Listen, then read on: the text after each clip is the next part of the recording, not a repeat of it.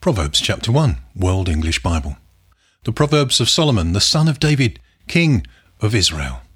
To know wisdom and instruction, to discern the words of understanding, to receive instruction in wise dealing, in righteousness, justice, and equity, to give prudence to the simple, knowledge and discretion to the young man, that the wise man may hear and increase in learning that the man of understanding may attain to sound counsel, to understand a proverb and parables, the words and riddles of the wise.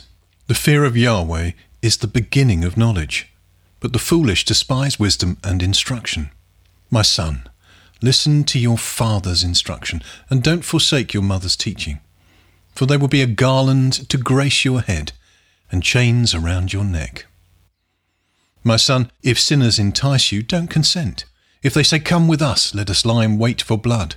Let's lurk secretly for the innocent without cause. Let's swallow them up alive like Sheol, and whole like those who go down into the pit. We will find all valuable wealth. We will fill our houses with plunder. You shall cast your lot among us. We shall all have one purse. My son, don't walk on the path with them. Keep your foot from their path, for their feet run to evil. They hurry to shed blood. For the net is spread in vain in the sight of any bird, but these lay in wait for their own blood. They lurk secretly for their own lives. So are the ways of everyone who is greedy for gain. It takes away the life of its owners. Wisdom calls aloud in the street. She utters her voice in the public squares. She calls at the head of noisy places. At the entrance of the city gates, she utters her words. How long, you simple ones? Will you love simplicity? How long will mockers delight themselves in mockery, and fools hate knowledge? Turn at my reproof. Behold, I will pour out my spirit on you. I will make known my words to you. Because I have called and you have refused, I have stretched out my hand, and no one has paid attention. But you have ignored all my counsel, and wanted none of my reproof. I also will laugh at your disaster.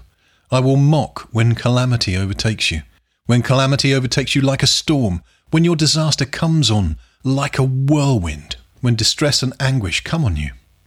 Then they will call on me, but I will not answer. They will seek me diligently, but they will not find me, because they hated knowledge and didn't choose the fear of Yahweh.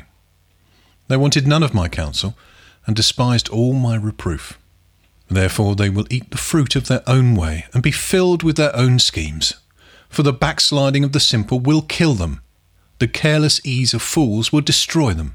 But whoever listens to me will dwell securely and will be at ease without fear of harm.